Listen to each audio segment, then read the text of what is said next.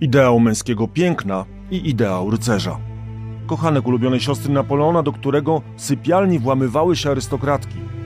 Dowódca swajeczką w zębach prowadzący żołnierzy do szturmów, hulaka czasów pokoju i spartanin czasów wojny. Wiecznie zadłużony arystokrata na garnuszku stryja i honorowy mąż stanu. Drugiego takiego nie było w całej historii Polski. Dziś opowiem o księciu Józefie Poniatowskim. Zapraszam, Łukasz Starowiejski. Playboy, celebryta, bohater, książę Józef, nie tylko pomnikowa postać. Kiedy mijamy go idąc warszawskim, krakowskim przedmieściem, dumnie patrzy na nas z piedestału pomnika wzorowanego na posągach wielkich wodzów rzymskich. Przeglądając czy czytając podręczniki, też widzimy go na piedestale historii. Wielki wódz, heros, dla którego honor więcej znaczył niż życie, uosobienie wierności ojczyźnie, książę niezłomny, który zginął bohaterską śmiercią. Przypatrując się pomnikowi, nie dziwimy się nagim kolanom jeźdźca. Słusznie, to antyczny ubiór, a to i tak nic w porównaniu do tego, co zobaczyli warszawiacy na żywo. Czy ktokolwiek umie sobie wyobrazić tego polskiego bohatera narodowego nago pędzącego ulicami Warszawy? Tak, tak. Nikt tu się nie przejęzyczył. Nago. Książę dla wygrania zakładu dwukrotnie w stroju Adama przejeżdżał przez miasto, raz konno, raz w odkrytym powozie z przyjaciółmi, budząc ogólną sensację, mieszane uczucia mieszkańców, zachwyt i zgorszenie, a także wściekłość króla. Nawiasem mówiąc, gołe kolana księcia z pomnika stawianego wiele lat później też wywołały awanturę. Łukasz Starowiejski, zapraszam na kolejny podcast Muzeum Historii Polski z cyklu Tysiąc lat prześwietlenie. Dziś historyczny rentgen skierujemy na jedną z najwybitniejszych, ale i najbarwniejszych postaci w całej historii Polski księcia Józefa Poniatowskiego. Niemal mitycznego herosa i gorącego patriotę, wybitnego wodza, ale też arystokratę, z całą paletą występujących w tej sferze wad i zalet. Do tego hulakę, bawidamka oraz używając dzisiejszego języka playboya, celebrytę, a nawet influencera. Heroiczna śmierć w nurtach Elstery spowodowała, że przeszedł do legendy i znalazł się w panteonie polskich bohaterów narodowych. Dziś spróbujemy ściągnąć go choć na chwilę z cokołu. Był to bowiem nie tylko bohater, ale też człowiek z krwi i kości. Przyznając jednocześnie, że właśnie na pomniku jest jego miejsce. Kim zatem był człowiek, który potrafił zawładnąć polską wyobraźnią, rozpieszczonym książątkiem czy brawurowym żołnierzem, bon vivantem czy herosem, pogromcą niewieścich serc czy stałym kochankiem? Egocentrykiem czy osobą myślącą o narodzie? A może jedno nie wyklucza drugiego? Spróbujemy też odpowiedzieć na pytanie, czym sobie zasłużył na to, że współcześni tylekroć nazywali go zdrajcą. Część pierwsza. Między Wiedniem a Warszawą. Przełom lat 80. i 90. XVIII wieku był dla Warszawy czasem wyjątkowym. Wielkie nadzieje, polityczny ferment, Sejm, który miał odmienić losy państwa. To wrzenie obejmowało całe miasto, nieraz przeradzając się w prawdziwy karnawał. Ów karnawał miał jednego króla. I nie był nim panujący monarcha. Książę Józef jest jedną z najdoskonalszych męskich postaci, jakie widzieć można. Stopa jego, noga cała pełna najpiękniejszego rysunku, odzież przyobleka ją całą jak ulana, leżąc bez najmniejszego fałdka. Kurtka okrywa równie piękną jego piersi, ramiona pełne i opina wytworne kształty. Rysy twarzy mają wiele wyrazu męskiego, para czarnych wielkich oczu je ożywia. Tak pisał jeden z cudzoziemców przebywających wówczas w stolicy. Książę Józef, który niewiele wcześniej pojawił się w Warszawie, był jednocześnie wodzem absolutnym warszawskiej młodzieży, arbitrem elegancji i duszą towarzystwa. Żaden bal, żadne przyjęcie nie mogło się obyć bez niego. Nim jednak jego gwiazda rozbłyśnie w Warszawie, przenieśmy się do Wiednia, czyli rodzinnego miasta przyszłego polskiego bohatera narodowego. Józef Antoni przyszedł na świat o trzeciej w nocy z 6 na 7 maja 1763 roku w pałacu należącym do rodziny matki. Ochrzczony został tego samego dnia, co może sugerować, że nie był w pełni zdrowym dzieckiem. Nie tylko miejsce urodzenia wiązało go z austriackim cesarstwem. To w armii tego państwa wielką karierę robił zarówno jego dziadek, jak i ojciec. Ten drugi, Andrzej, został nawet feldmarszałkiem wojsk austriackich. Matka z kolei pochodziła ze znanego rodu czesko-austriacko-włoskiego i należała do dam dworu Marii Teresy. Tak, tak, tej samej, która za kilka lat weźmie udział w pierwszym rozbiorze Polski. Mały książę miał ledwie około półtora roku, gdy 600 kilometrów na północ od Wiednia doszło do wydarzenia, które w przyszłości będzie miało decydujący wpływ na jego życie. W Warszawie królewską koronę zakłada brat jego ojca, Stanisław Antoni, zmieniając jednocześnie drugie imię na August. Na razie jeszcze Pepi, jak z czeska wołano na młodego księcia, nie musi się przejmować wielką polityką. Dorasta wraz ze starszą o trzy lata siostrą, a w rodzinnym domu używa na przemian trzech języków. Z matką mówi po niemiecku, z ojcem i częścią służby po polsku, posługuje się też francuskim. Gdy ma 10 lat, niespodziewanie umiera jego ojciec. Odtąd wychowuje go głównie matka, choć dużą rolę odgrywa też Stanisław August. Między stryjem i bratankiem zaczyna się rodzić silna więź, która często porównywana jest do związku ojca z synem. Czy można mówić aż o tak silnej relacji? O tym opowie historyk, profesor Jarosław Czubaty z Uniwersytetu Warszawskiego. Przechodzimy tu e, w dziedzinę swego rodzaju psychohistorii, do której do tego typu rozważań czasami brakuje nam bezpośrednich źródeł, ale na podstawie zachowanej korespondencji rzeczywiście można uznać, że pewnego rodzaju ojcowsko-synowska więź istniała między, między królem i księciem. Z czego to wynikało? No, ja, ja bym przypuszczał, że wynikało to po prostu z jakiejś głębokiej potrzeby, która pojawiła się u księcia Józefa, posiadania w swoim otoczeniu takiego męskiego autorytetu, który zastępowałby trochę ojca, który jakby wniósł do jakichś jego relacji rodzinnych y, nieco z jednej strony pewnych zasad, prawda, twardych, z drugiej strony jednak dużo takiej męskiej wrażliwości. Te listy króla są przepełnione rzeczywiście bardzo ciepłym uczuciem do, do księcia. Król nie miał y, legalnego dziedzica, tak? To był najbliższy najbliższy młody mężczyzna w jego otoczeniu. Przypuszczam też, że i to wszyscy o tym świadkowie, tak, pamiętnikarze o tym wspominają. Książę Józef był po prostu uroczym młodym człowiekiem. Bardzo utalentowanym, niesłychanie przystojnym i jakby przed którym otwierała się świetna przyszłość, która to przyszłość mogłaby stanąć pod znakiem zapytania, gdyby księcia nie ująć jednak w pewne karby no, jakiejś takiej właśnie ojcowskiej opieki, prawda? I yy, stąd być może król poczuwał się i do obowiązku opieki nad księciem i jednocześnie ta opieka wydawała mi się czymś bardzo no, takim pociągającym, atrakcyjnym no, i takim miłym, prawdę powiedziawszy. Trzeba przyznać, że Józef od dziecka umiał zjednywać sobie względy innych. Ponoć był uwielbiany i rozpieszczany przez wszystkie ciotki. Wpływ stryja był chyba jednak decydujący. Stanisław August ma okazję dobrze poznać Pepiego. Młody książę, mając kilkanaście lat, dwukrotnie na kilka miesięcy przyjeżdża wraz z matką do Polski. To Stanisław August zapewne sprawia, że wychowany w Austrii książę uważa się za Polaka. Zapewne on też wskazuje ścieżkę kariery dla Pepiego, ma iść w ślady ojca i dziadka i zostać żołnierzem. Już w dzieciństwie uczony jest nie tylko jazdy konnej czy fechtunku, ale także między innymi teorii wojskowości. Część druga. Cesarski żołnierz. Wojskowe życie książę Józef rozpoczyna jako szesnastolatek, wstępując, a jakże, do armii cesarza Austrii. Z dzisiejszego punktu widzenia sytuacja absolutnie patologiczna. Bratanek polskiego króla służy w armii państwa, które kilka lat wcześniej uczestniczyło w rozbiorze Rzeczpospolitej. Królowi to jednak najwyraźniej nie przeszkadza. Bratanek władcy, bez względu na wykształcenie, oczywiście nie może zostać prostym żołnierzem. Poniatowski od razu otrzymuje szlify podporucznika. Szybko pokazuje pazurki i brawurę. Pojedynkuje się z oficerem, który obraził pamięć jego ojca, a dla wygrania zakładu Przepływa na koniu, i to w pełnym rynsztunku, rzekę Łabę. Równie szybko awansuje. Po kilku latach jest podpułkownikiem. W międzyczasie odbywa podróże i poznaje możnych tego świata. Przedstawiony zostaje zarówno królowi Prus, Fryderykowi Wilhelmowi, jak i carycy Katarzynie.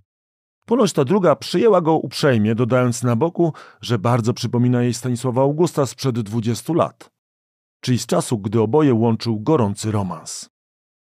Pepi na wielkich salonach czuje się jak ryba w wodzie, ale jeszcze lepiej czuł się na innych niż dyplomatycznych polach. Książę Józef właśnie rusza na swoją pierwszą wojnę. Zostaje adiutantem cesarza w starciu z Turcją. Nim jednak wraz z austriacką armią ruszymy na Bałkany, pozwólmy mu jeszcze chwilę się zabawić i zakochać. Są tacy, co twierdzą, że jedyny raz w życiu naprawdę poważnie. Na tyle poważnie, że ponoć nawet chce się żenić. Serce skradła mu młoda i podobno piękna Maria Karolina Thun und Hohenstein. Na czas jakiś Pepi staje się nawet romantykiem. Pisze do siostry. Cierpię. Jestem nieszczęśliwy. Życie mi ciąży, kiedy myślę o ofiarach tyrańskich, jakich wymagają ode mnie. Cóż to były za tyrańskie ofiary? Można gdybać. Może weto stryja? To nie jest wykluczone, bo Stanisław August właśnie próbuje bawić się w swata. Tyle, że natrafia na niezłomny odpór. Zajrzyjmy znów do prywatnej korespondencji Józefa z siostrą. Mój stryj mówi mi często: Jeżeli się w Polsce ożenisz, musisz wziąć żonę, co by ci przyniosła majątek i związki familijne. Przyznam się, że tego nie rozumiem. Nie ma smutniejszej sytuacji, jak żyć z łaski żony. I Józef się uparł. Do żenienia nigdy wielkiej nie miałem skłonności.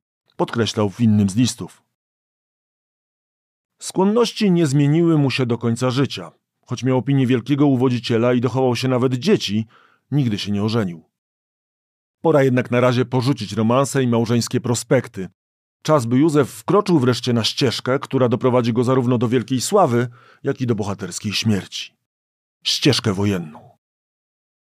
A nie była to ścieżka usłana różami, bo wielka austriacka armia, licząca niemal ćwierć miliona żołnierzy, dostawała od Turków regularne baty. Doszło nawet do panicznej ucieczki samego cesarza z obozu. Ponoć gdy cesarz już się opamiętał i wstrzymał konia, miał zarzucać adiutantom, że go opuścili w dramatycznym momencie. Książę Józef miał nie ugryźć się w język. Wasza cesarska mość, raczysz sobie przypomnieć, żem mu konia podawał, ale mógłżem się spodziewać, aby gniady miał tak szybko polecieć? Skoczyłem natychmiast na konia, chcąc towarzyszyć waszej cesarskiej mości, a jużem jej dostrzec nie mógł. Kroniki nie podają, jak na ową impertynencję, jeśli do niej rzeczywiście doszło, odpowiedział Józef II. Zapewne Pepi w niełaskę nie popadł, bo w kwietniu widzimy go pod twierdzą Szabac, w okolicy Belgradu. Okazuje wtedy brawurę, która towarzyszyć mu będzie do ostatnich dni. Gdy żaden z dowódców nie kwapi się do szturmu, książę Józef z pałaszem w dłoni prowadzi atak. Ciężko ranny Wudo podczas wdzierania się na wał forteczny zostaje wyniesiony z pola walki. Na front wraca po kilku miesiącach i zyskuje awans na pułkownika. Pełny werwy przygotowuje się do kolejnej kampanii, na którą ruszyć ma w czerwcu 1789 roku. Nie wie jeszcze, że jego kariera w austriackiej armii właśnie się skończyła.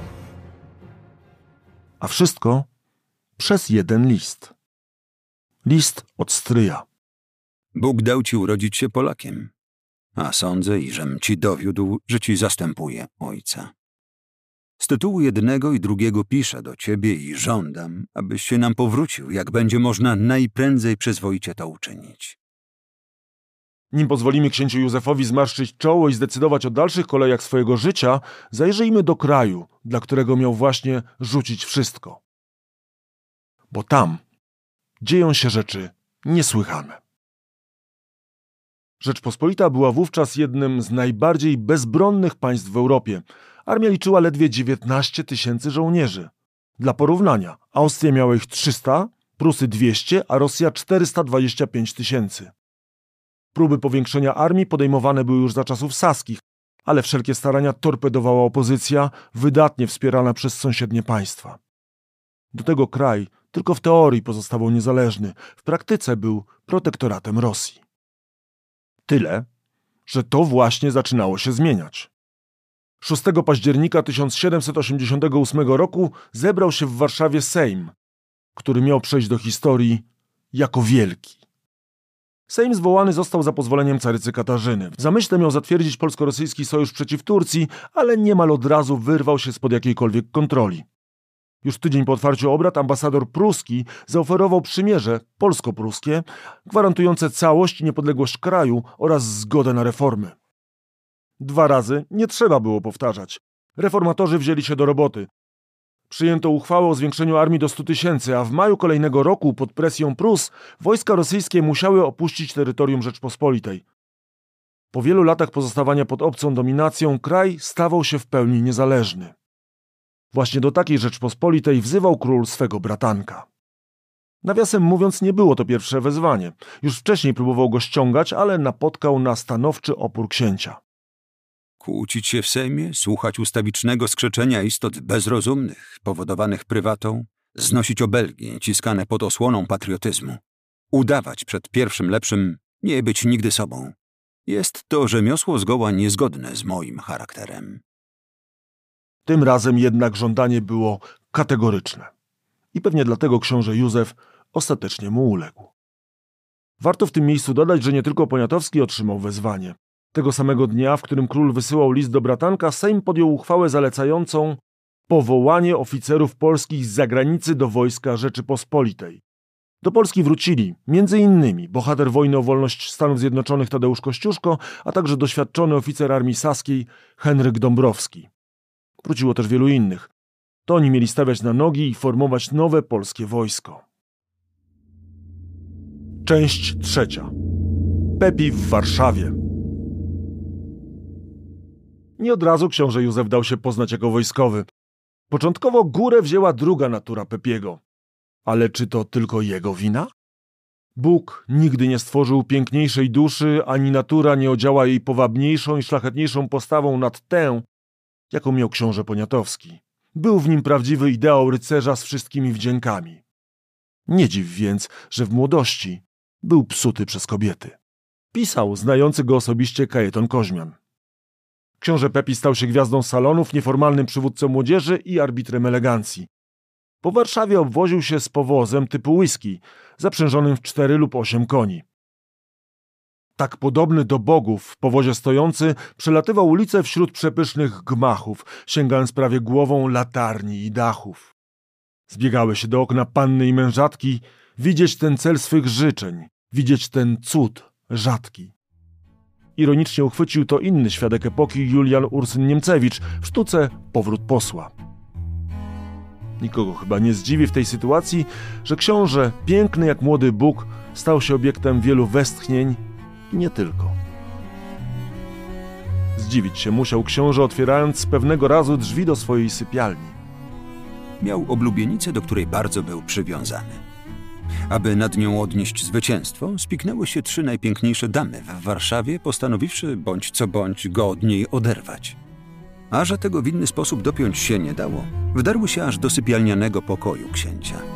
Z zalotnością i wdziękiem właściwym Polkom wyższego towarzystwa czekały nań tam kiedyś wieczorem. Najpiękniejsza za kotarą, dwie inne przebrane za nimfy stały obok. Wybiegły mu naprzeciw, gdy wszedł i poprowadziły go przed żywą pokusę w łożu. Najadły się tylko wstydu. Książę nie uległ. Opuścił komnatę, okazując wierność swojej ukochanej. Tego bohaterstwa długo nie mogły mu darować. Relacjonował pewien obcokrajowiec przebywający wówczas w stolicy. Kim była owa wybranka serca, dla której książę oparł się nawet takiej pokusie? Małgorzata Zelia Sitańska, aktorka i śpiewaczka. Z tego związku narodził się nawet syn. Podobno książę był z nią związany jeszcze podczas insurekcji kościuszkowskiej. Tkliwie i słodko. Nie do końca. Według plotek kochanką księcia była też jednocześnie siostra Małgorzaty, Dorota. To one zapewne najczęściej widywały księcia w stroju Adama, ale nie były jedyne. Wszystko przez zakład. Książę Józef miał ni mniej, ni więcej tylko przejechać nago na koniu przez całą Warszawę. Ponoć miejsca w oknach wzdłuż trasy były szczelnie obsadzone i rajd rzeczywiście się odbył.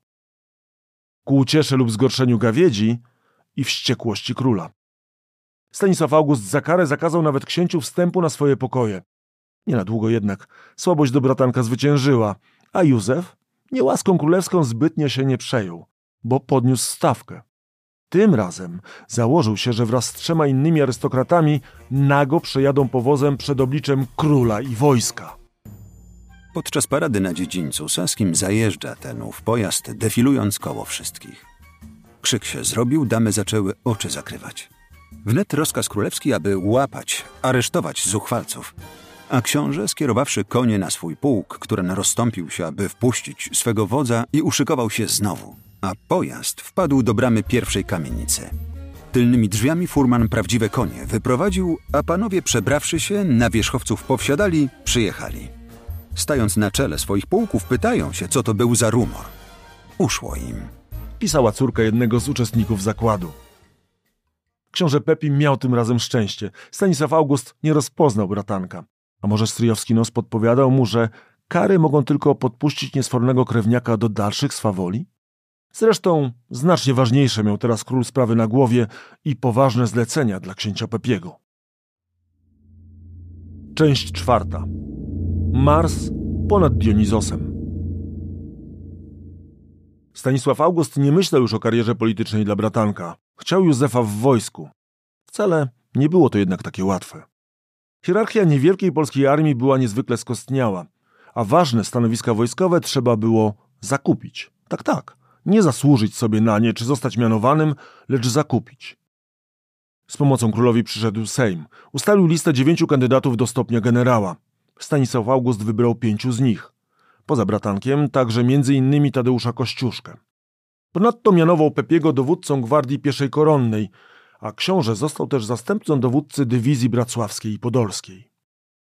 I miał wyjechać do wojskowego obozu. Wydawać by się mogło, że do Tulczyna, gdzie znajdowała się główna kwatera dywizji, dojechał zupełnie inny człowiek. Dzień w dzień o trzeciej rano siedział już na koniu i obserwował musztrę. O wpół do dziewiątej był w namiocie, by przeglądać raporty. Popołudnie też nie było wolne. Pielęgnacja koni i zajęcia teoretyczne. Omawianie z żołnierzami regulaminu. O dziewiętnastej zbiórka i rozkazy na dzień następny. Doktor Jekyll i Mr. Hyde. Tak było przez całe życie Poniatowskiego. Książę miał dwie twarze, cywilną i wojskową, co poświadcza jego adiutant, Józef Szumlański. Zawsze pierwszy na koniu, a ostatni z konia. Ileż to razy zdarzało się, że po nocnych marszach i zaciętych potyczkach wszyscy już spoczywali lub zasilali się jedzeniem, kiedy on, zajęty jedynie dobrem i bezpieczeństwem wojska, objeżdżał obóz, poprawiał pozycję, wzmacniał miejsca słabe i łatwe do napadu, zalecając przy tej okazji dowódcom pierwszej straży czujność, pilność i ostrożność. Ale nie wyprzedzajmy faktów. Wróćmy do pierwszego samodzielnego dowództwa poniatowskiego. Uczyłem się przez 11 lat służby obecnej być posłusznym i wykonywać rozkazy dawane mi przez starszych. Może doszedłem do tego, że potrafię z dobrą wolą i rozumnie pułk poprowadzić w ogień, ale nie miałem czasu dojrzeć na generała komenderującego, tym bardziej zaś u nas, gdzie wszystko, począwszy ode mnie i wszystkich generałów, jest jeszcze w dzieciństwie. A do tego w fatalnym stanie, o czym świadczy pruski raport z 1790 roku. Informował on, że źle wyćwiczone wojsko nie umie stać ani maszerować i chyba z Tatarami wojować potrafi. Odnowiona armia potrzebowała czasu, by okrzepnąć.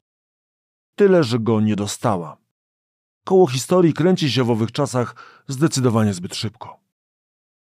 I ten właśnie bieg wydarzeń znów na czas jakiś zmusza nas do powrotu wraz z naszym bohaterem do Warszawy. Nie jest tak, że dowodząc swoją dywizją Poniatowskiej w stolicy nie bywa.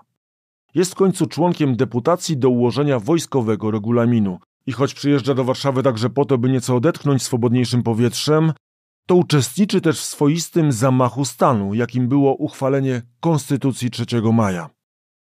Oddziały pod jego dowództwem otaczają Zamek Królewski. Demonstracja siły i zdecydowania ma zapobiec ewentualnym próbom storpedowania obrad.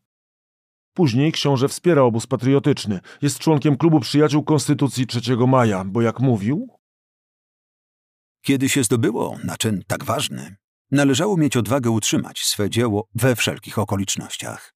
Nie rzucał słów na wiatr. Tym bardziej, że podobnie jak król nie wierzył w pruskie przysięgi. Nie miał też złudzeń wobec Rosji. Uważał, że gdy tylko upora się z wojnami ze Szwecją i Turcją, wróci do sprawy Polski. Końcówka 1791 roku praktycznie nie pozostawiała już co do tego wątpliwości. Część piąta. W obronie Konstytucji. Był piękny majowy dzień 1792 roku, gdy ulicami Warszawy przeszła wspaniała wojskowa parada. Na czele wojsk, jakżeby inaczej, jechał książę Józef. Komenderował gwardię na wielkim angielskim koniu. Złota mało, ale cały w stalu brany był mundur ponsowy, skóra lampartowa zamiast baranki i pancerz strasznie wielki z piór czarnych, pałasz goły w ręku i z tym jaka mina. Pisząca te słowa lepiej pewnie oddała zachwyt nad księciem niż szczegóły ubioru. Bez wątpienia jednak rocznica uchwalenia konstytucji obchodzona była hucznie. To była parada w rodzaju dwa w jednym. Pierwsza i ostatnia. Czarne chmury zbierały się nad Rzeczpospolitą już od kilku miesięcy. Rosja zakończyła wojny z Turcją i Szwecją. Nie doszło też do konfliktów zaborców Prus i Austrii. Prusacy byli co prawda oficjalnymi sojusznikami, ale w owczej skórze skrywał się wygłodniały wilk. W Rosji przeciw nowym porządkom knuła też grupa polskich magnatów, w tym najwyżsi dowódcy polskiego wojska hetmani Ksawery Branicki i Seweryn Rzewuski. Konfederacja Targowicka została już zawiązana. Książę Józef zostaje mianowany dowódcą całości wojsk polskich na Ukrainie. Armia rosyjska wkroczyła na terytorium Rzeczpospolitej 18 maja 1792 roku. Nim jednak zabrzmią armaty, a bagnety trafią na lufy karabinów, przyjrzyjmy się siłom obu przeciwników. Wojska polsko-litewskie liczyły w sumie około 60 tysięcy żołnierzy, ale były one rozrzucone po całym kraju. W praktyce książę Pepi miał do swojej dyspozycji ledwie 14 tysięcy podkomendnych i nie mógł nawet liczyć na znajdujący się w pobliżu kilkutysięczny oddział generała Józefa Lubomirskiego, bo ten zachowywał wobec wojny i konstytucji daleko posuniętą powściągliwość. Rosjan było niemal 100 tysięcy, ponad sześć razy więcej. Do tego to armia doświadczona. Miała za sobą wojnę z Turcją. Ponury obraz? Malując go ciemnymi barwami, warto dołożyć jeszcze dwa, równie mroczne kolory. Dowodzący wojskami litewskimi książę Ludwik Wirtemberski okazał się zdrajcą. Wypełniał polecenia króla, tyle że nie polskiego, a pruskiego. Zamiast ruszyć do boju, robił wszystko, by jego siły nie były gotowe do walki. Sojusz z Prusami? Pozostał wyłącznie na papierze. Armia pruska została zmobilizowana, ale na terytorium Rzeczpospolitej wkroczy dopiero za rok, by zabezpieczyć zdobycze po drugim rozbiorze. Tego wszystkiego na przełomie maja i czerwca książę Józef wiedzieć nie mógł. Wiedział natomiast, że jedyną skuteczną taktyką jest powolne wycofywanie się. Król natomiast namawiał do rozmów na temat rozejmu. Nie mogę i nie powinienem na pewną zgubę wystawiać wszystkich dzielnych ludzi, którymi dowodzisz, jak i ciebie samego. Jeśli generał Kachowski odrzucił armisticium, będzie twoim obowiązkiem czynić wszystko, co sztuka wojenna i twoje umiejętności ci nakażą, aby utorować sobie drogę i przyprowadzić armię bliżej mnie, narażając ją na możliwie najmniejsze straty. Dokładnie w dniu, w którym król wysyłał list do bratanka, pod Zieleńcami doszło do pierwszej większej bitwy tej kampanii. Bitwy dla Polaków zwycięskiej. Podczas starcia książę Pepi sam prowadzi jeden z ataków. Bitwa została wygrana, ale pozostawiła niedosyt. Szczęście było w naszym ręku. Niekarność i niedoświadczenie wydarły nam triumf zupełny. Pisał później jeden z oficerów. Zwycięstwo faktycznie nie było zbyt okazałe, za to świetnie nadawało się do celów propagandowych. Stanisław August z tej okazji ustanowił order Virtuti Militari i odznaczył nim 15 wojskowych, wśród nich oczywiście bratanka. Ale książę Józef myśli już o kolejnej bitwie i ma nawet do tego dogodną pozycję na wysokim brzegu willi pod Ostrogiem. Ostatecznie do walki nie staje. Co tak tłumaczy? Ten atak nie byłby straszny, gdybyśmy mieli żywności w dostatku na dni kilka, która nam wcale zabrakła, i amunicji do dział wielkich w proporcji przyzwoitej. Lecz że tak mało się pozostało, iż zaledwie po kilka ładunków kulnych było do armat 6 i 12 funtowych. Więc, choćby nawet można było wstrzymać pierwszy impet nieprzyjaciela, zupełnie jednak ogołocenie się z takowej amunicji mogłoby potem o niebezpieczeństwo największe przyprawić wojsko. Dalszy odwrót był manewrem zapewne słusznym z punktu widzenia wojskowego. Propagandowo nie. Warszawa nie posiada się zaburzenia. Padają oskarżenia o nieudolność, zbyt młody wiek czy nawet tchórzostwo. Niech ci waleczni i odważni ich mościowie przyjdą tu sami komenderować. Będę z chęcią służył pod nimi za prostego żołnierza, a wtedy sami uznają, czy bojaźń mną rządzi, czy zaś roztropność miarkuje kroki moje. Odpisał królowi. Stanisław August próbował tonować wybuch, bojąc się być może, by wzburzony bratanek nie podał się do dymisji. Na Boga nie upadaj na duchu, ani nie zniechęcaj się. Jeśli znajdują się niesprawiedliwi krzykacze, to przecież bardzo wielka ilość bardzo poważnych ludzi gorąco bierze cię w obronę. A co jest wszędzie ważne, a nade wszystko w kraju wolnym, wszystkie kobiety żywo przemawiają w jego obronie. Nie pierwszy raz płeć piękna staje murem za księciem. Tyle, że słowami armii nie uzbroisz ani nie nakarmisz. Do obozu przybywały kolejne delegacje. Za to żywności i amunicji wojsko miało jak na lekarstwo. Jedynym rozwiązaniem był dalszy odwrót. Kampania jeszcze nie była przegrana. W lipcu Kościuszko stoczył nierozstrzygniętą bitwę pod Dubienką, a wojsko polskie nadal nie zostało rozbite. Ale Stanisław August w zwycięską wojnę nie wierzy. Próby negocjacji zaś caryca Katarzyna kategorycznie odrzuca. W tej sytuacji król spełnia polecenie byłej kochanki i 23 lipca przystępuje do Targowicy. Dla księcia Józefa to jak cios obuchem w głowę. Na wszystko byłem przygotowany, lecz nie na podobną nikczemność.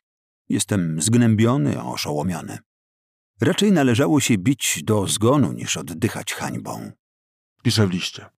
I nie wie, co zrobić. Najpierw myśli o natychmiastowej dymisji, później o porwaniu króla. Tak, tak, porwaniu króla. Nie on jeden wpadł na ów pomysł. Chcieli tego i Kościuszko, i co bardziej radykalni obrońcy konstytucji. Stanisław August miał być przywieziony do obozu, a tam zmuszony do porzucenia targowicy. Powiadomiony o tym król błagał. Na Boga. Pepi, Pepi, pamiętaj, że tu chodzi o mój honor, o moje życie. Co więcej, o całe państwo. Ostatecznie ten plan został porzucony. Dziś trudno stwierdzić z jakiego powodu. Za to na głowę księcia znów posypały się gromy i oskarżenia o płochliwe serce i mdłą duszę. Koniec końców książę Józef podał się do dymisji. W sierpniu Pepi opuszcza Rzeczpospolitą. Najpierw udaje się do Saksonii, następnie do Wiednia, by później szwendać się po Europie. Początkowo utrzymuje kontakt z obozem patriotycznej emigracji, przez jej część wysuwany jest jako przywódca przyszłego powstania. Wdaje się też w ostre, listowne polemiki z Targowiczanami, szczególnie ze Szczęsnym Potockim. Dopiero po ostrej interwencji Stanisława Augusta oddaje zdelegalizowany order Virtuti Militari. Ugina się zresztą wcale nie z wysokich pobudek.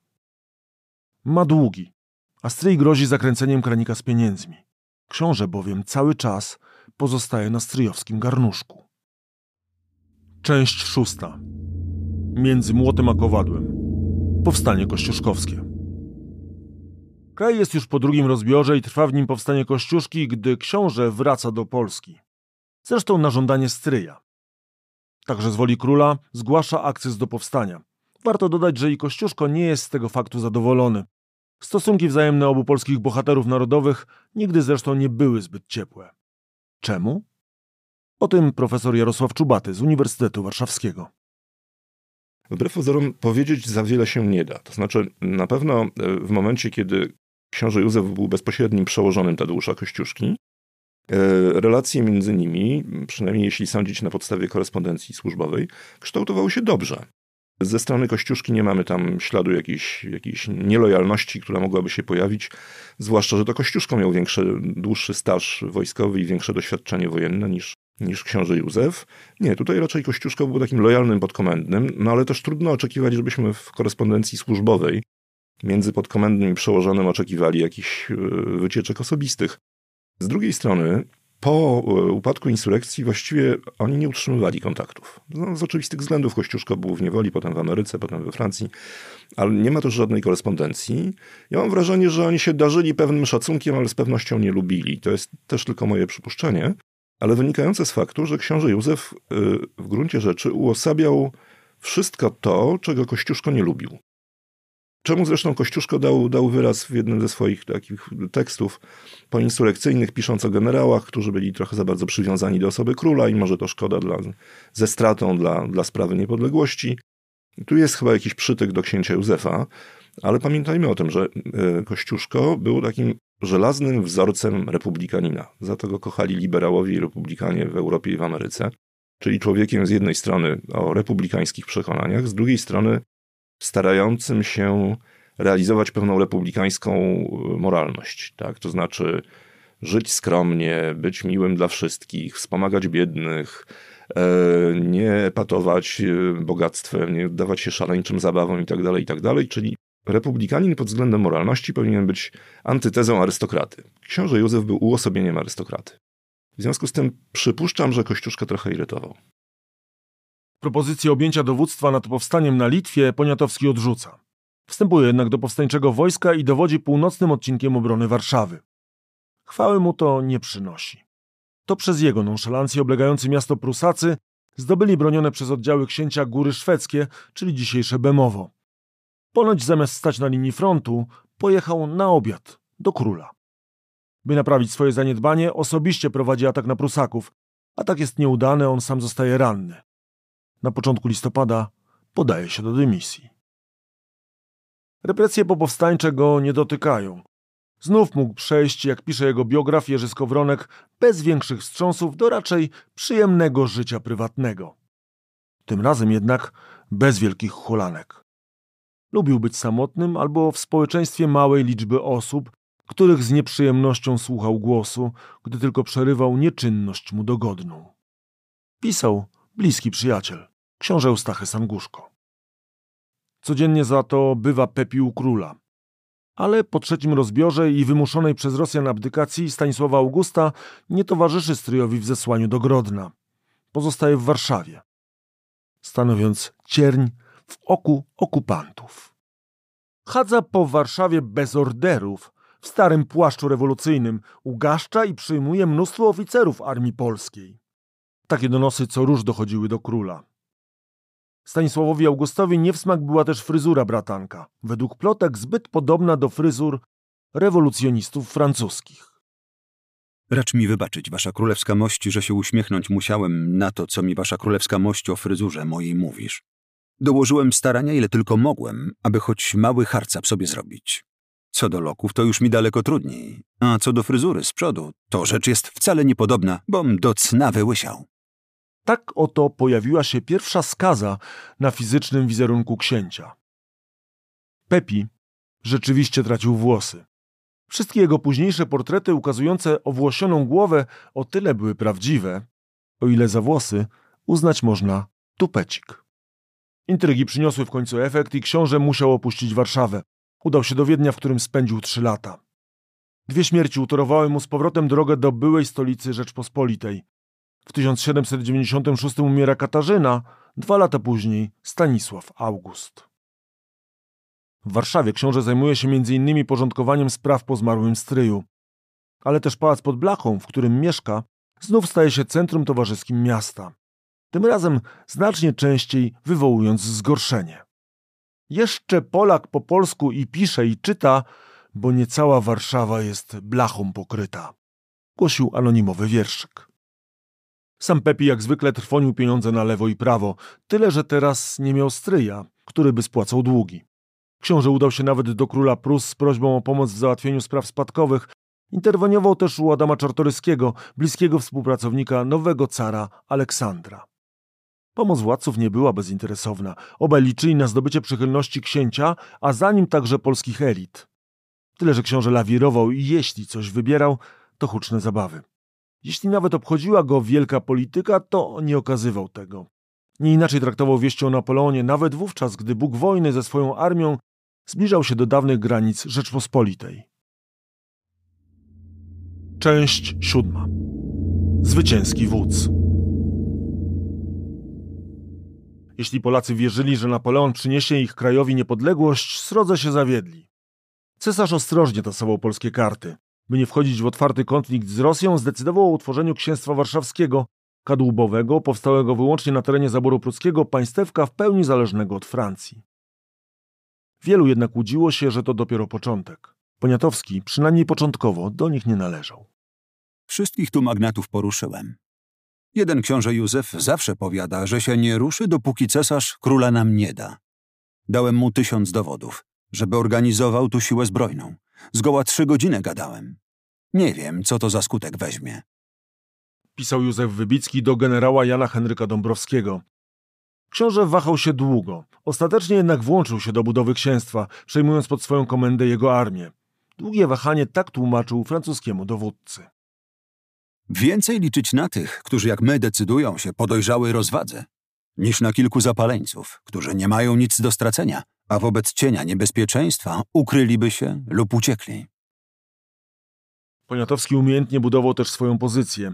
Zaprzyjaźnił się z przebywającym w Warszawie ważnym dowódcą francuskim, generałem Joachimem Muratem, mężem siostry Napoleona. Ważny mógł być też romans siostry księcia z wszechwładnym ministrem spraw zagranicznych Talleyrandem. Kilkukrotnie spotkał się też książę z samym cesarzem, który notabene początkowo odnosił się do niego zdecydowanie niechętnie. Ponadto książę miał stać za słynnym romansem Napoleona z Marią Walewską. Tak przynajmniej twierdziła ona. Pisała, że wraz z Hugonem Kołątajem odwiedził ją i prosił, by zgodziła się na intymny związek dla dobra ojczyzny. To niemal na pewno konfabulacja. Jeśli już, to swoistą swatką mogła być ówczesna francuska kochanka Poniatowskiego. Zostawmy jednak ten zagmatwany świat plotek i intryg, bo książę Józef znów jest w swoim żywiole. W grudniu został naczelnikiem siły zbrojnej, a niecały rok później ministrem wojny. Wojsko księstwa miało liczyć 40 tysięcy żołnierzy. Zadanie było arcytrudne, bo na razie żołnierzy było tylko 14 tysięcy. Na tym trudności się nie kończyły. Wystarczy posłuchać listu jednego z dowódców polskich oddziałów generała Józefa Zajączka. Wytłumacz sobie to pan raz na zawsze, że nie mam do odbierania od niego żadnych rozkazów, że niczego nie oczekuję od rządu polskiego, że winien wszystko cesarzowi Francuzów. Niechętny księciu był też inny ważny dowódca, generał Dąbrowski. Ale to i tak był zaledwie wierzchołek góry problemów. Choć księstwo na armię przeznaczało około połowy wpływów do swojego budżetu, to wciąż nie wystarczało. Poza kłopotami finansowymi piętrzyły się też problemy organizacyjne, a także dyscyplinarne. Tylko w pierwszym półroczu 1807 roku zdezerterowało z armii około 12 tysięcy żołnierzy. Księciu nie wszystko wychodziło idealnie, ale na pewno nie można mu odmówić zaangażowania i jednak dużej skuteczności.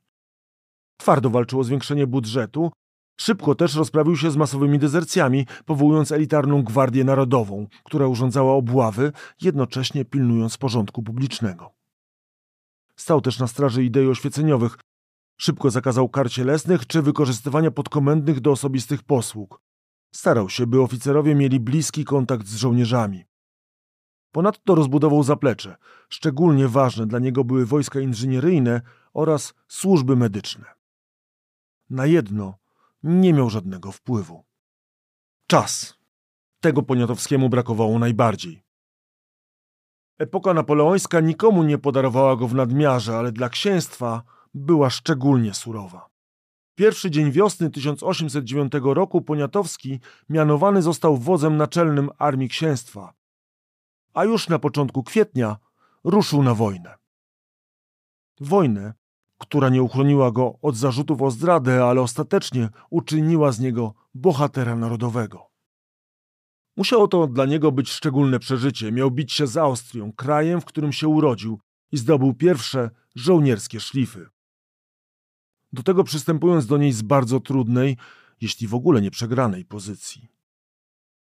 Pańskim zadaniem jest zdobyć Warszawę i unieszkodliwić Polaków. Instruował arcyksiąże Karol, wódz naczelny armii austriackiej, dowódcę korpusu, swojego kuzyna, arcyksięcia Ferdynanda. Ponad 30-tysięczna armia przekroczyła granicę księstwa w połowie kwietnia. Ferdynand się spieszy. Cztery dni stanął pod Warszawą. Księstwo w dużej mierze ogołocone było z żołnierzy. Francuzi kilka miesięcy wcześniej odmaszerowali na zachód. Część polskich sił walczyła w Hiszpanii, a dwa pułki ochraniały Gdańsk. W rezultacie książę Józef do walki użyć mógł tylko 14 tysięcy żołnierzy. W tej liczbie był około tysiącosobowy korpus Saski, sojuszników, jak się okaże niedługo, zdecydowanie niepewnych. Poniatowski miał mało czasu na koncentrację wojsk i przygotowanie do odparcia ataku. Miejsce wybrał jednak idealnie. Wyprowadził swoje wojska do podwarszawskiego Raszyna. Tu na zbiegu traktów z Wrocławia i Krakowa stała grobla, jedyna droga do miasta. Otaczały ją stawy i bagna. Swoje zrobiła też pogoda. Wiosna i roztopy przyszły bardzo późno. Poniatowski obsadził drogę i przesmyki między mokradłami. Ta bitwa przeszła do historii, choć trudno ją nazwać zwycięską. Bój o Racławicką Groblę zaczął się o trzeciej po południu.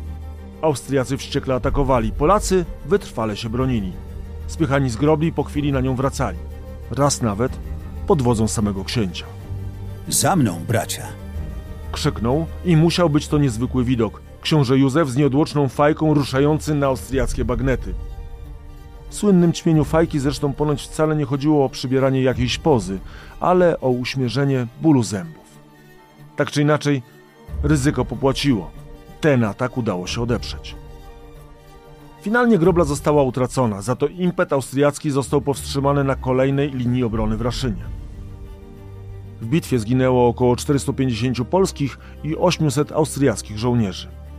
Bohaterska bitwa sytuacji na froncie nie odwróciła, tym bardziej, że tuż po bitwie wojska księcia opuścił kontyngent saski. Czas było ostatecznie stawić czoło faktom. O obronie Warszawy nikt poważnie nie myślał, za mało było żołnierzy. Nadzieje odbierały też niewystarczające i przestarzałe umocnienia. Lękam się, czy nie podpisałem swojej niesławy. Rzucił książę Józef, podejmując jedną z najtrudniejszych decyzji. Bez walki oddał stolicę. W zamian dostał zgodę na ewakuację wojska oraz pozostawienie w rękach polskich Pragi. Austriacy zobowiązali się też nie nakładać na warszawiaków kontrybucji, a rannym żołnierzom po wyleczeniu nie przeszkadzać w powrocie do oddziałów. Pozorne zwycięstwo okazało się dla Austriaków pułapką. Na razie jednak książę wyjeżdża w niesławie. Podburzone przez duchy niespokojne pospólstwo wołało na przejeżdżającego. Na szubienicę zdrajców, co nas nieprzyjacielowi wydali. I ledwie od przywitania go kamieniami wstrzymali się. Tak opisywał ten wyjazd Kajetan Koźmian. Austriacy triumfowali, lecz niedługo. Wielki, smakowity kąsek utknął im w gardle. Pozwolili przeprawić się armii Poniatowskiego przez Wisłę, uwalniając mu ręce. Sami pozostali na drugim brzegu rzeki. Z jednej strony musieli chronić zdobytego miasta, do tego skutecznie blokowani przez polskie siły nie byli w stanie przebyć Wisły. Miał Poniatowski do rozważenia dwa warianty dalszych działań: defensywny, by wycofać się w stronę Gdańska, lub ofensywny, rajd w stronę Galicji. Który wariant wybrał? Znamy już księcia na tyle, by nie mieć wątpliwości. Tym bardziej, że wybór poparł też generał Dąbrowski. Polacy ruszają na południowy wschód. Rajd jest pasmem sukcesów i chwały. Polacy zdobywają Lublin, Sandomierz, Zamość i Lwów. Wszędzie entuzjastycznie witani. W lipcu armia pojawia się pod Krakowem. Austriacy wiedzą, że utrzymać miasta nie zdołają. Proszą o krótki rozejm, w czasie którego wiarołomnie przekazują Kraków małemu kontyngentowi Rosjan. Wojska cara to teoretyczny sojusznik Napoleona, w praktyce farbowany lis, unikający udzielania pomocy księstwu i po cichu sprzyjający Austrii. Austriacy liczyli, że Poniatowski nie zaryzykuje wojny z carem. I się przeliczyli. Dowódca, który sam zwykł prowadzić szarże, nie zawahał się i tym razem. Spiął konia, a rosyjskim żołnierzom nakazał. Otworzyć sobie przejście, potrącając koniem tych, którzy mi drogę zastępowali. Żołnierze za dowódcą poszli jak w dym i wkrótce Kraków był w polskich rękach. To była chwila być może największej chwały. Mieszkańcy wyzwolonych miast czcili księcia jak bohatera. Żołnierze go ubóstwiali. Posłuchajmy młodego wówczas oficera, a później słynnego pisarza Aleksandra Fredre. Na dzielnym koniu dzielny jeździec, niezgiętego męstwa, świetnego honoru, pięknej postaci. Wąs czarny, czapka na bakier, był ideałem polskiego wodza. Gdyby był nad brzegiem piekła, krzyknął: Za mną dzieci! W piekło skoczono by za nim. Nie brakowało mu też fantazji i poczucia humoru. Gdy jedna z dam, zgorszona, doniosła mu, że podchmieleni żołnierze nago tańczą na rynku głównym, miał odpowiedzieć. Łaskawa pani, obowiązkiem wodza jest być wśród swoich żołnierzy. Rozumiem, że pani sobie życzy, bym do nich dołączył.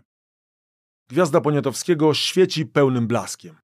To w dużej mierze dzięki jego rajdowi Austriacy musieli przełknąć gorzką pigułkę i podpisując traktat po przegranej wojnie z Napoleonem, odstąpić księstwu zachodnią część Galicji oraz miasta Kraków, Lublin czy Sandomierz. Poniatowski jest na szczycie, ale koło fortuny toczy się dalej. Część ósma. Czas klęski. Aż trudno uwierzyć, ale książę Pepi zamiast urządzić triumfalny wjazd, do Warszawy przybył incognito i niemal od razu wziął się do pracy. Pilnował, by Austriacy zwrócili zagarnięte magazyny jeńców. Wyjednał króla Fryderyka Augusta, władcy księstwa warszawskiego. Tak pardon generalny, czyli amnestię dla dezerterów z armii carskiej. Codziennie rankiem widywano go na Saskim Placu, gdy przejeżdżał przed frontem pułków. Przeprowadzał też inspekcję oddziałów w całym kraju i nadzorował budowę fortyfikacji w Zamościu i Modlinie. Poniatowskiemu udało się też wreszcie zdobyć pełne zaufanie Napoleona. Książę zawitał do Paryża w związku z chrzcinami pierworodnego syna cesarza. Napoleon przyjął polskiego dowódcę dzień po jego przybyciu. Już pierwsze spotkanie przeciągnęło się do dwóch godzin. Pepi musiał zrobić wrażenie, bo pobyt w Paryżu wydłużył się do czterech miesięcy, a Poniatowski wielokrotnie wzywany był na prywatne audiencje, a nawet na polowanie. Który to zaszczyt rzadko spotykał cudzoziemców. Nie byłby sobą piękny książę, gdyby nie zauroczył przy okazji jakiejś damy. Tym razem była to ulubiona siostra Bonapartego Paulina, z którą zapewne miał krótki romans. Po powrocie do Warszawy całą uwagę skupił na sprawach armii. Zniknął zupełnie dawny imprezowy Pepi. Nawet urodzin czy imienin już nie obchodził hucznie. Za to wiosną 1812 roku 49-letni książę zdecydował się sporządzić testament. Decyzja dojrzałego człowieka? Czy może przeczucie nadchodzącego końca? Na wschodniej części horyzontu gromadziły się coraz ciemniejsze chmury. Wojna z Rosją z dnia na dzień stawała się coraz bardziej nieunikniona, budząc w Polakach wielkie nadzieje. Książę, nim ruszył na wojnę, otrzymał niedwuznaczną propozycję porzucenia Napoleona. Jego kuzyn, książę Adam Jerzy Czartoryski, jak pamiętamy, bliski współpracownik Aleksandra, sądował, czy możliwe jest, by Poniatowski odstąpił cesarza. W zamiar car mgliście obiecywał odbudowę państwa polskiego. Poniatowskiego podobno miało przekonać ofiarowanie mu korony, korony wskrzeszonego państwa.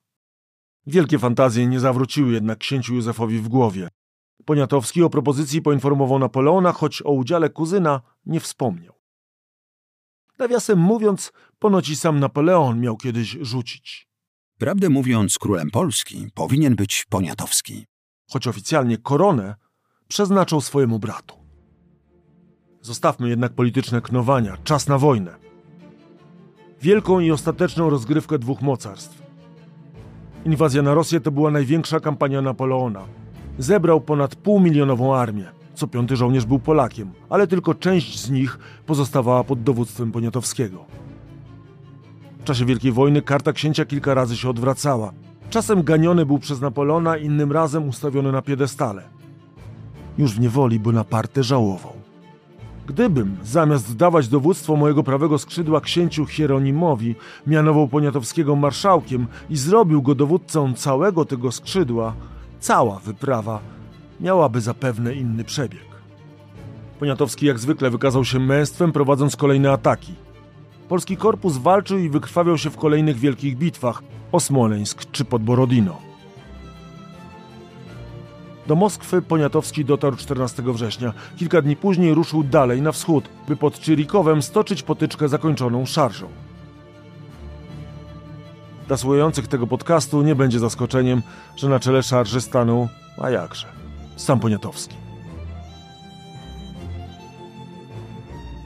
On też, inaczej niż Napoleon, zajęcia Moskwy za sukces nie uznał. W czasie zbyt późno podjętego odwrotu armii francuskiej kilka razy mocno się zasłużył i o mało nie przypłacił tego życiem. 29 października, prowadząc rozpoznanie, został przygnieciony przez własnego konia, aż, jak pisali świadkowie, krew buchnęła nosem i ustami. Kontuzja była na tyle ciężka, że musiał jeździć powozem. Na początku listopada, nie mogąc dowodzić, przekazał komendę generałowi Zajączkowi, a sam ruszył w drogę do Warszawy. 20 grudnia wjechał do stolicy. Jego korpus uległ całkowitemu zniszczeniu. Do Warszawy dotarło ledwie nieco ponad półtora tysiąca żołnierzy, za to ze wszystkimi sztandarami i niemal wszystkimi działami. Tyle zostało z czterdziestotysięcznego korpusu. Wielu powiedziałoby, że to koniec, ale nie Poniatowski. Książę Józef jeszcze raz pokazał, że trudno w nim złamać ducha. Mimo rany i załamania klęską wziął się ostro do pracy. W krótkim czasie odbudowana przez niego armia wzrosła do 28 tysięcy żołnierzy. Tyle, że ta siła szali wojny przechylić nie mogła. Na początku lutego zapadła decyzja o opuszczeniu przez wojsko stolicy. Na tereny księstwa wlały się wojska carskie. Wiele ważnych osób przeszło na stronę rosyjską, nie tylko zresztą z niskich prywatnych pobudek. Napoleon czy Aleksander? To pytanie dotyczyło też przyszłości Polski. Poniatowski rozumiał to doskonale. Od dawna każdy Polak ma dwa sumienia.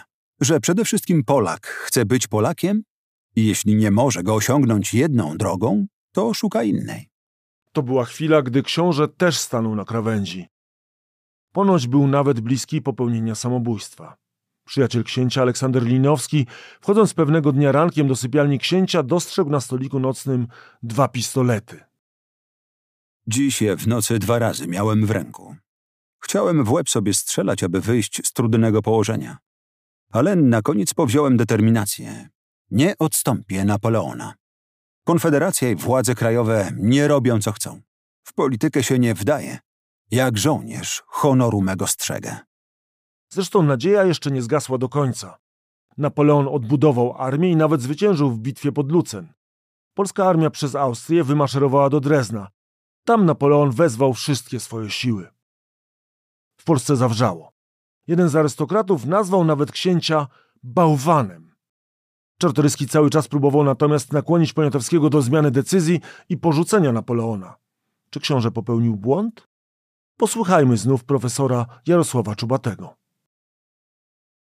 Więc ja należę do tej części historyków, którzy uważają, że decyzją o wyprowadzeniu wojska do Saksonii książę Józef dowiódł, że y, z lekko ducha odważnego dowódcy na polu bitwy, ale tylko dowódcy stał się mężem stanu.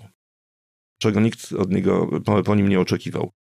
Chodzi o to, że Poniatowski zdawał sobie sprawę, że z jednej strony, jeśli wyprowadzi wojsko z Krakowa, a Aleksander naprawdę chce odbudować Polskę, to to jest błąd polityczny. Z drugiej strony, jeśli nie, nie wyprowadzi tego wojska, nie dołączy do Napoleona, to być może zmarnuje ogromną szansę, bo Napoleon może jeszcze wygrać kampanię 1813 roku. Nawet są wyraźne wskazówki, że to, to jest więcej niż możliwe.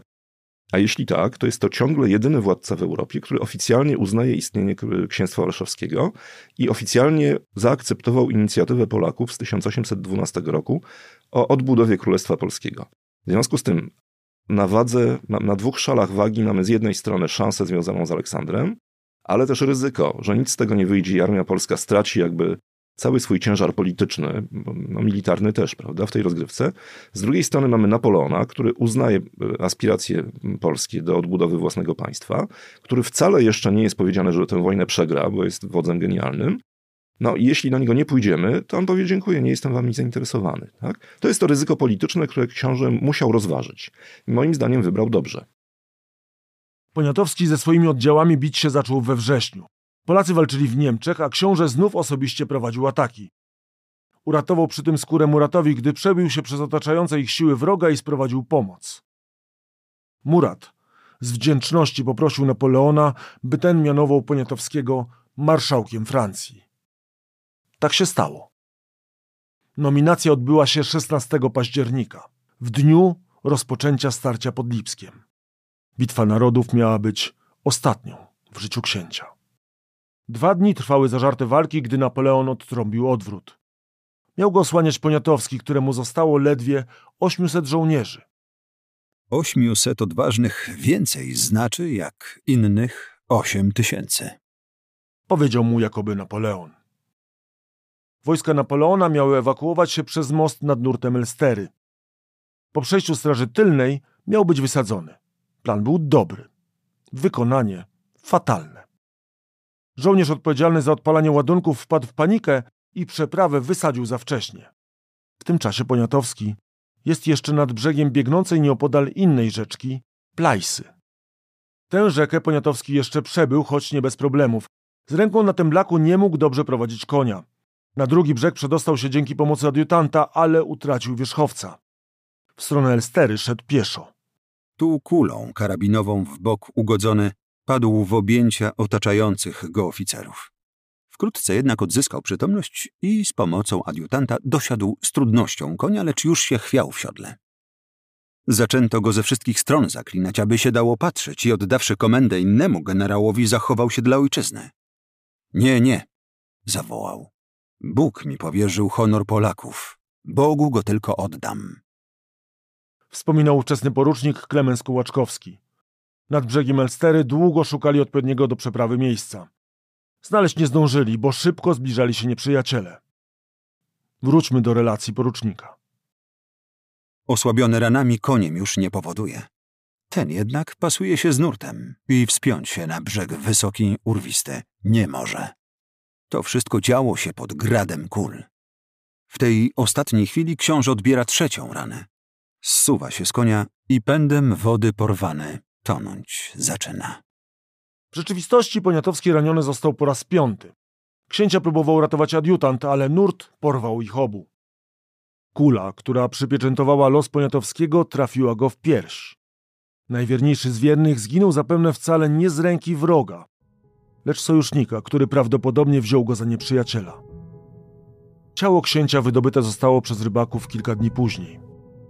Początkowo nikt go nie rozpoznał, bo martwy mężczyzna był łysy, co kompletnie nie pasowało do wizerunku księcia, skrywającego starannie łysinę pod tubecikiem. Tożsamość Denata stwierdził dopiero naczelny austriacki dowódca Karl Philipp Schwarzenberg. To też złośliwe zrządzenie losu. Schwarzenberga nie byłoby pod Lipskiem, gdyby 26 lat wcześniej Poniatowski nie uratował mu życia w czasie wojny z Turcją. Dawny przyjaciel nakazał pochować księcia z honorami. Cztery lata później ciało Poniatowskiego wróciło do ojczyzny, by w 1817 roku spocząć na Wawelu. Już wówczas Poniatowski miał swoje miejsce w panteonie największych polskich herosów. Bez dwóch zdań zasłużenie. Pokazując jednocześnie, że heros wcale nie musi być postacią ze wszechmiar nieskazitelną. Tak pisał o nim profesor Tadeusz Cegielski z Uniwersytetu Warszawskiego. Książę jeszcze za życia stał się legendą, zaś po śmierci narodową świętością. Ale jak każdy kandydat na świętego, musiał wcześniej mocno nagrzeszyć. Zresztą, gdyby nie Napoleon i jego zwycięska kampania na ziemiach polskich w 1806 roku, przeszedłby co najwyżej do historii skandali obyczajowych przełomu XVIII i XIX wieku. Na pewno nazwano by go pierwszym polskim playboyem jednym z największych bankrutów w dziejach Polski.